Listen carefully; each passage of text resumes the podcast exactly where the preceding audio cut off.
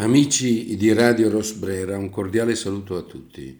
Sono Cosimo Mero e riprendo il percorso di letture dell'Inferno di Dante che abbiamo avviato nelle due puntate precedenti.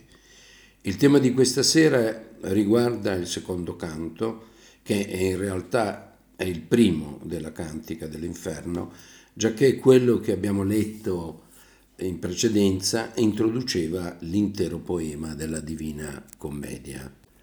Lo giorno se n'andava e l'aereo bruno toglieva gli animai che sono in terra dalle fatiche loro, e io solo uno m'apparecchiava a sostener la guerra sì del cammino e sì della pietate, che ritrarrar la mente che non erra. O muse, o alto ingegno, ormai aiutate, o mente che scrivesti ciò che io vidi, qui si parrà la tua nobilitate. Sta per scendere il buio della sera, e mentre l'oscurità porta quiete riposa a tutti gli esseri sulla terra, solo Dante si accinge ad una grande impresa, iniziare un viaggio che lo condurrà per l'intero universo e fin nell'infinito. Un viaggio che conserverà poi nella memoria e che riferirà raccontandocelo come fa nella Divina Commedia. Parte poi la sua invocazione alle muse, dove Dante ripete tra l'altro la parola mente, che sta per memoria, che già nella vita nuova indicava come il libro dove sta scritto amore, è il libro della memoria. Il poeta poi chiede a Virgilio di esprimersi sulle sue capacità ma non prima di aver invocato le muse, cioè quelle facoltà poetiche necessarie perché lui possa esprimersi in tutte le sue capacità, anche eh, in quelle proprie del suo ingenium, parola altrettanto chiave e importante che fa da anticipazione un po' all'intero tema del canto, perché l'ingenium è sempre in lotta con il MOS, cioè le potenzialità individuali sono sempre in conflitto con quelle, potremmo dire, morali generali che pongono all'ingenium dei limiti. Io cominciai, poeta che mi guidi, guarda la mia virtù se l'è possente prima che all'alto passo tu mi fidi. Tu dici che di Silvio il parente corruttibile ancora d'immortale secolo andò, e fu sensibilmente. Però se l'avversario d'ogni male cortesi fu, pensando l'alto effetto che scir doveva di lui, e chi il quale non pare indegno ad uom dell'intelletto, che fu dell'alma Roma e del suo impero nell'empirio ciel per padre eletto la quale il qual, a voler dir il vero, fu stabilita per loco santo, usiede il successor del maggior Piero. Il poeta chiede dunque a Virgilio di esprimersi sulle sue capacità, se sono possenti, ossia adeguate per una così ardua impresa. Anche perché Dante incomincia ad avere delle esitazioni, dei dubbi. Dante è preoccupato se tale viaggio è davvero voluto da Dio oppure non è una impresa che possa proprio porre, creare del male a chi è nemico di ogni male, cioè a Dio.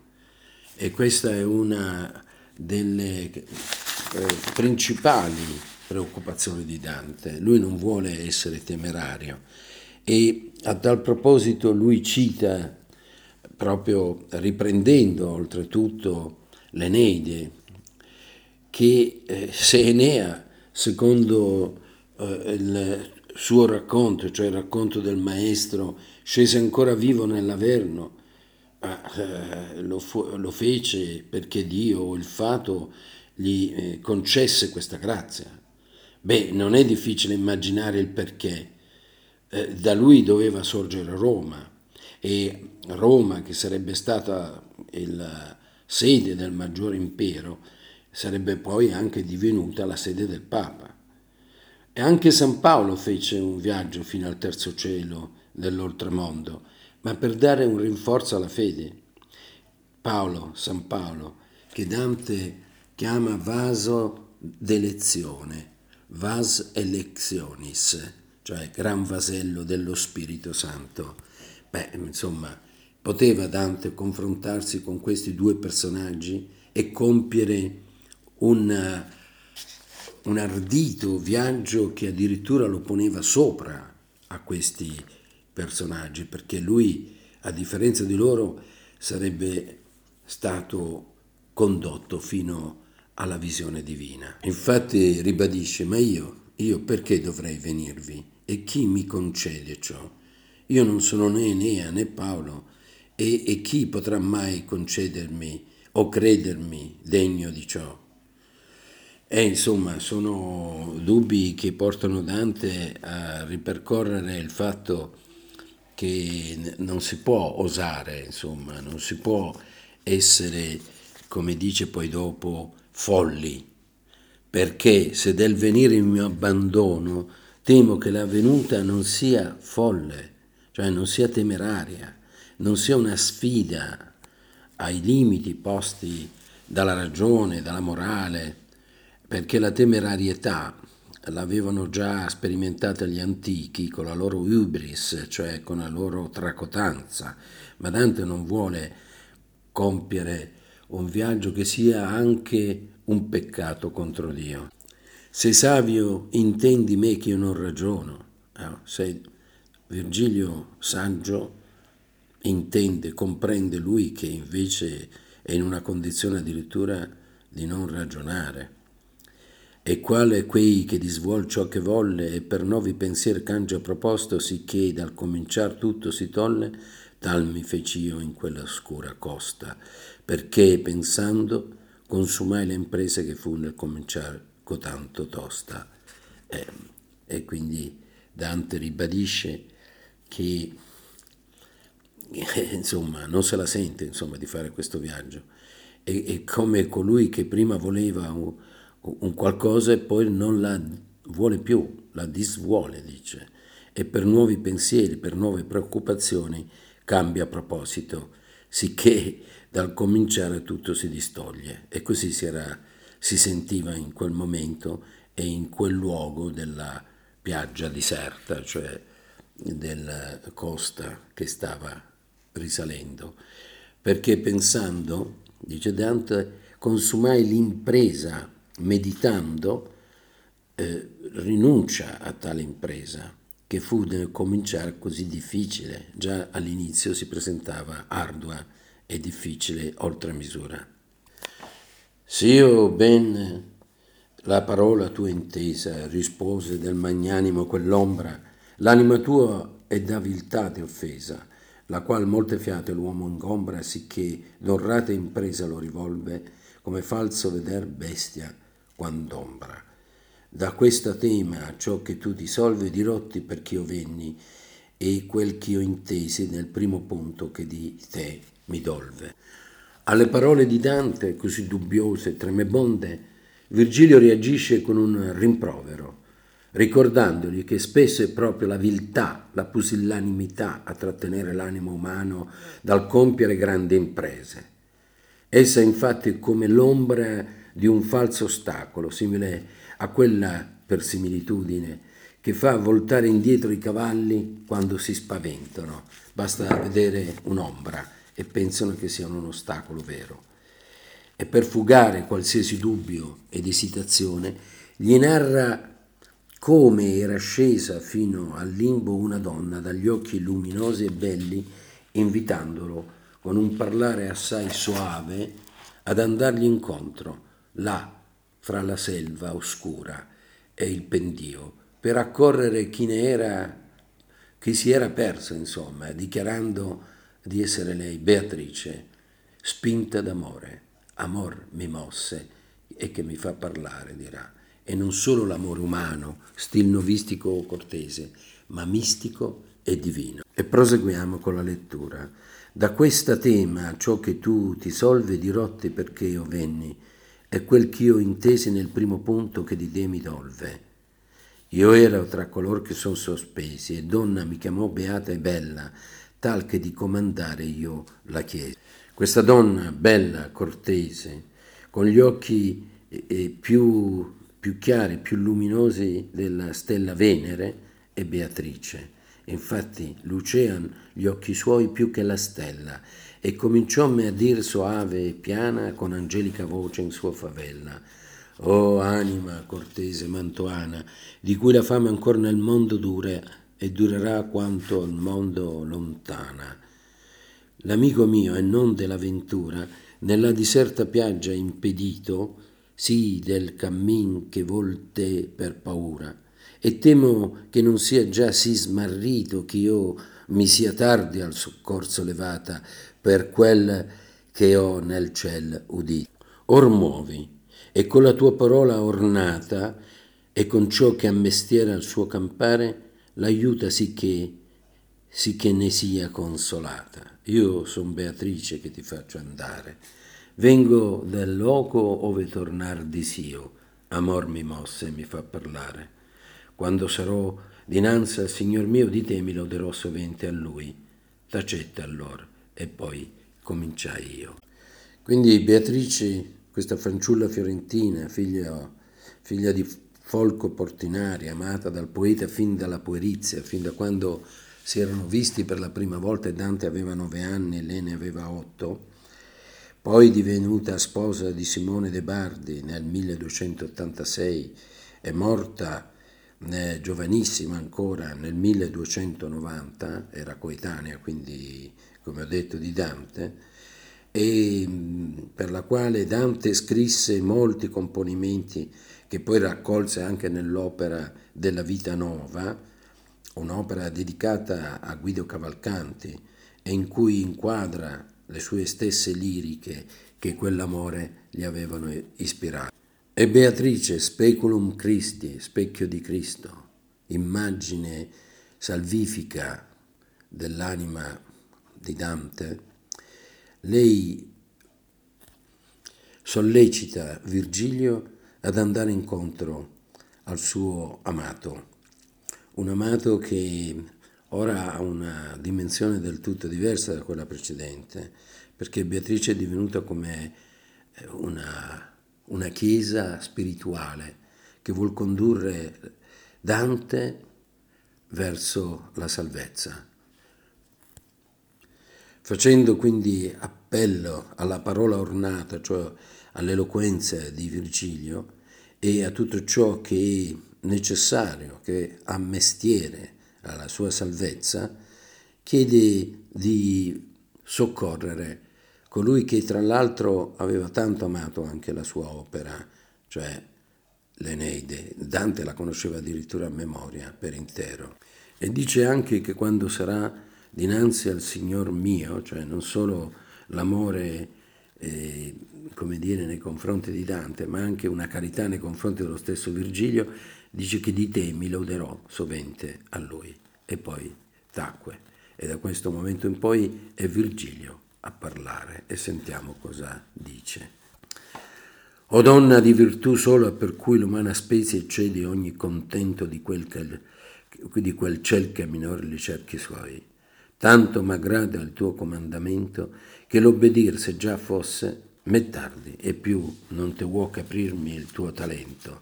Ma dimmi la cagion che non ti guardi dello scendere qua giuso, in questo centro dell'ampio loco ove tornar tu ardi.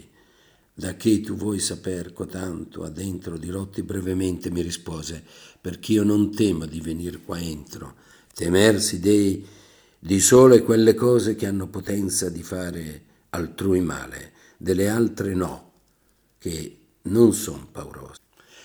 Virgilio che non solo si sente pronto a uh, obbedire a, a Beatrice, ma chiede anche come mai lei, Beata, non teme di scendere lì nell'inferno. Ed ella spiega che fatta da Dio era in modo tale da non essere più toccata dalla miseria di quel luogo.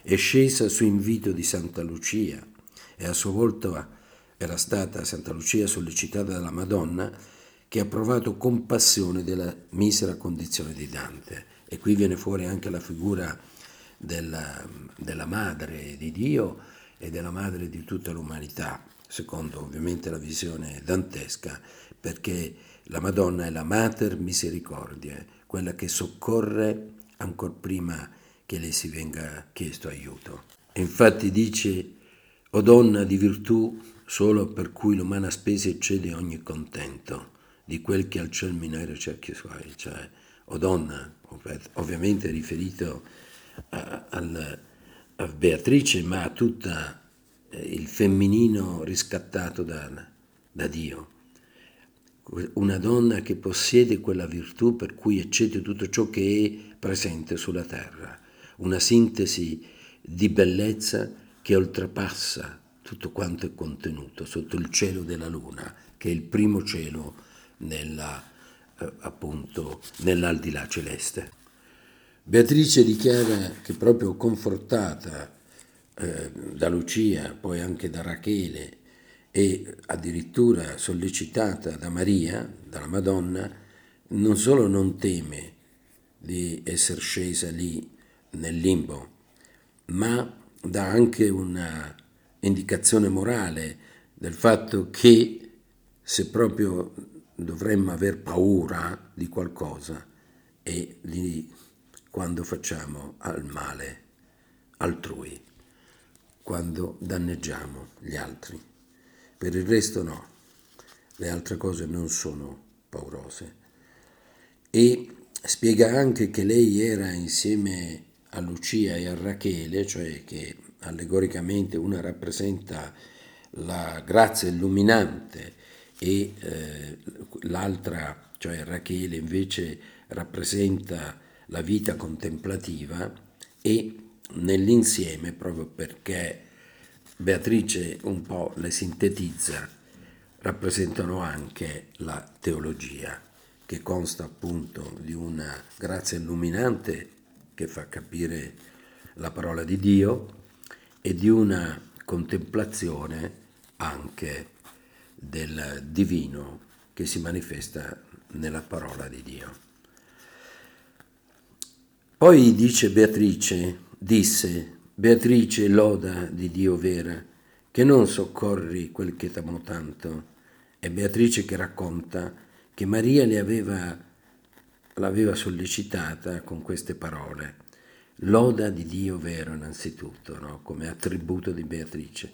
Perché non soccorri quei che t'amo tanto? Quella che, colui, cioè Dante, che ti ha amato in un modo così, così grande, così immenso e grazie all'amore per te uscì dalla schiera volgare, cioè dalla schiera della, dalla, della gente comune, di quelli che non vivono guardando verso l'alto, che non cercano la perfezione del proprio spirito. E questa è la volgare schiera, ovvio riferimento anche allo stil nuovo, perché gli stil novisti già sostenevano che al cor gentil rempaira sempre amore, cioè che l'amore penetra solo in quei cuori che sono già resi per natura gentili.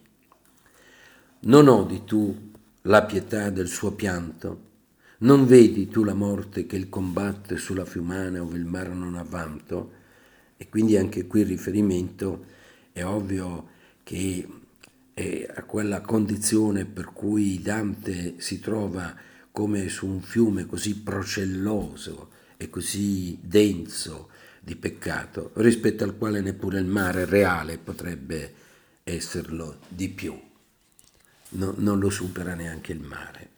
È, è il lago del, della, della sua angoscia e della sua perdizione. E Maria ha sentito quel grido, la Madonna ha sentito quel grido e si è subito mossa per chiedere alla, a Beatrice che vada subito, immediatamente a soccorrerlo. E Beatrice è scesa e ha chiesto, ha chiesto l'intervento anche di Virgilio. Vabbè, eh, riflettendo su queste anche nuova allegoria, Beatrice come rappresenta dunque la teologia. Ma Dante, prima di poter penetrare il pensiero teologico, deve saper gestire quello razionale, cioè quello della filosofia. E quindi se Virgilio rappresenta la ragione, la filosofia, ossia quella sapienza a cui l'uomo è raggiunto con i mezzi suoi, che può sempre giungervi, la teologia invece è una rivelazione, una grazia che si aggiunge al pensiero razionale. Come abbiamo potuto già constatare, la razionalità è una conquista difficile, ma questa conquista è possibile all'uomo. L'uomo può sempre conquistarsi le virtù che gli sono proprie, perché già l'uomo antico, pre-cristiano, aveva mostrato questo, la virtù della temperanza, della fortezza, della saggezza, della giustizia. Sono tutte virtù, sono tutte virtù che l'uomo può conquistarsi da sé, ma le tre virtù teologali, quelle pertinenti alla fede, alla speranza e alla carità, l'uomo le può conquistare soltanto attraverso la grazia divina e attraverso la teologia.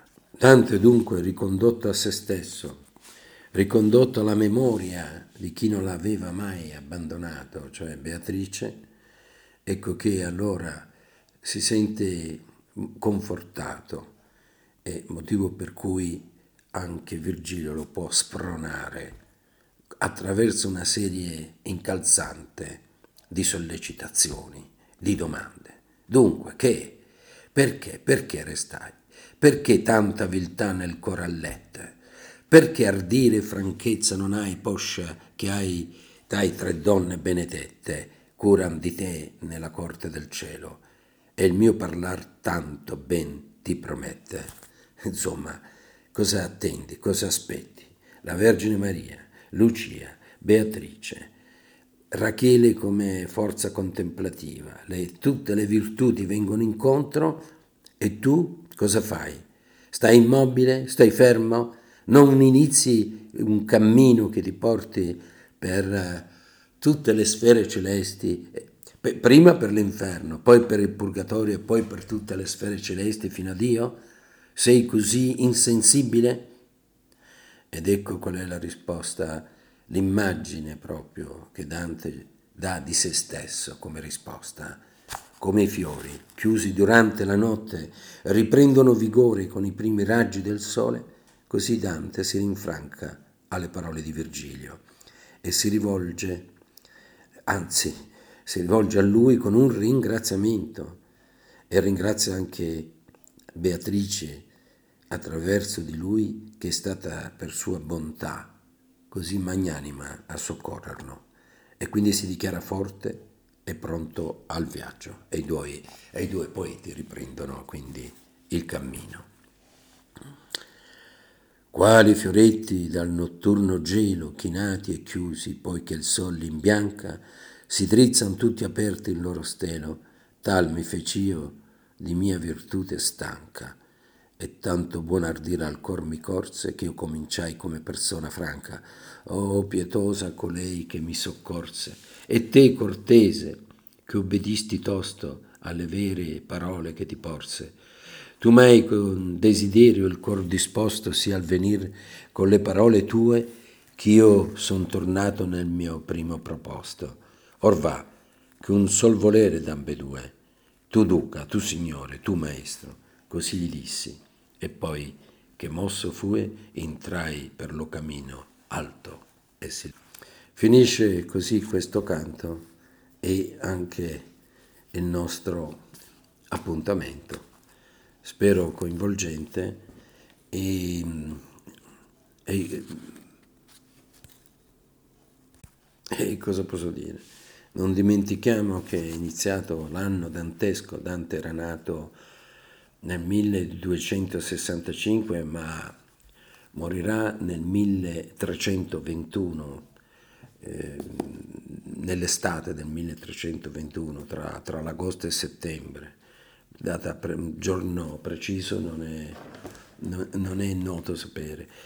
Ma Dante, dicevo, eh, muore nel 1321, quindi quest'anno ricorre ricorrono i 700 anni dalla morte di Dante, un uomo di 700 anni fa che ancora ha tante cose da dirci e noi, da cui possiamo attingere veramente tanta sapienza e tanta riflessione. Grazie e arrivederci, a risentirci, anzi, alla prossima puntata.